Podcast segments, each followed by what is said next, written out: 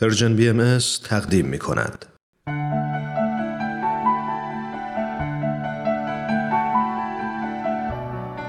آیه های ملکوت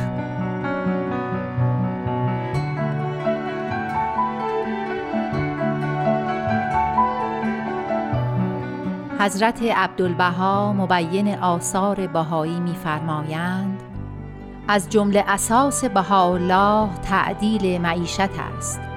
طبقات ناس مختلفند. بعضی در نهایت غنا هستند بعضی در نهایت فقر.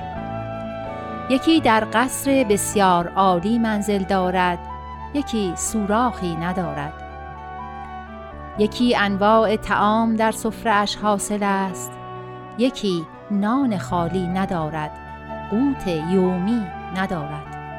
و لذا اصلاح معیشت از برای بشر لازم. نه آنکه مساوات باشد بلکه اصلاح لازم است. و الا مساوات ممکن نیست. نظام عالم به هم می‌خورد. نظم عالم چنین اقتضا می نماید که طبقات باشد. نمی شود بشر یکسان باشد زیرا در ایجاد بشر مختلفند.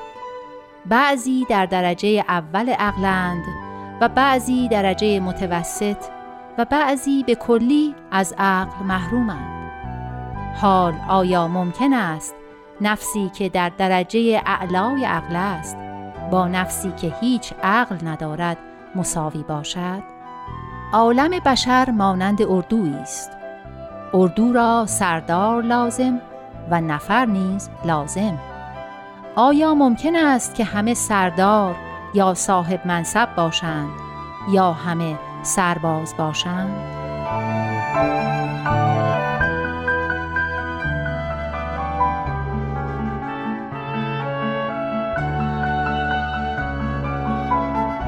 در ادامه می‌فرمایند جایز نیست که بعضی در نهایت غنا باشند و بعضی در نهایت فقر باید اصلاح کرد و چنان قانونی گذارد که از برای کل وسعت و رفاهیت باشد.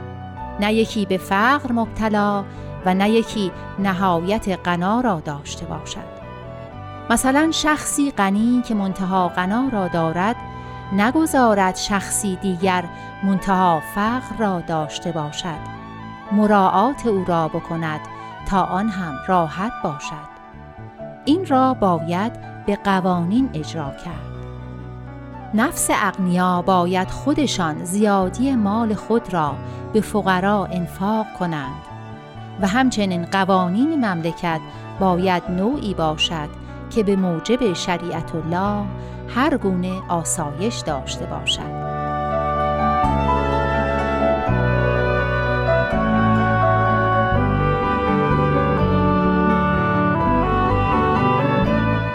و نیز میفرمایند ثروت و غنا بسیار ممدوح اگر هیئت جمعیت ملت غنی باشد.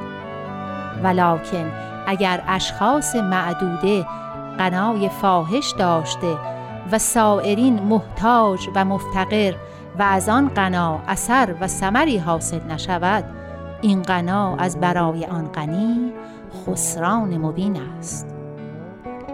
ولی اگر در ترویج معارف و تأسیس مکاتب ابتداییه و مدارس و صنایع و تربیت ایتام و مساکین خلاصه در منافع عمومی صرف نماید آن شخص اندالحق و الخلق بزرگوارترین سکان زمین و از اهل اعلا علیین محسوب.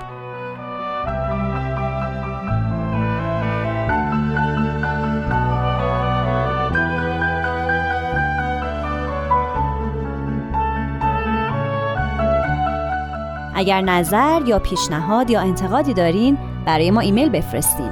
به آدرس info at persianbms.org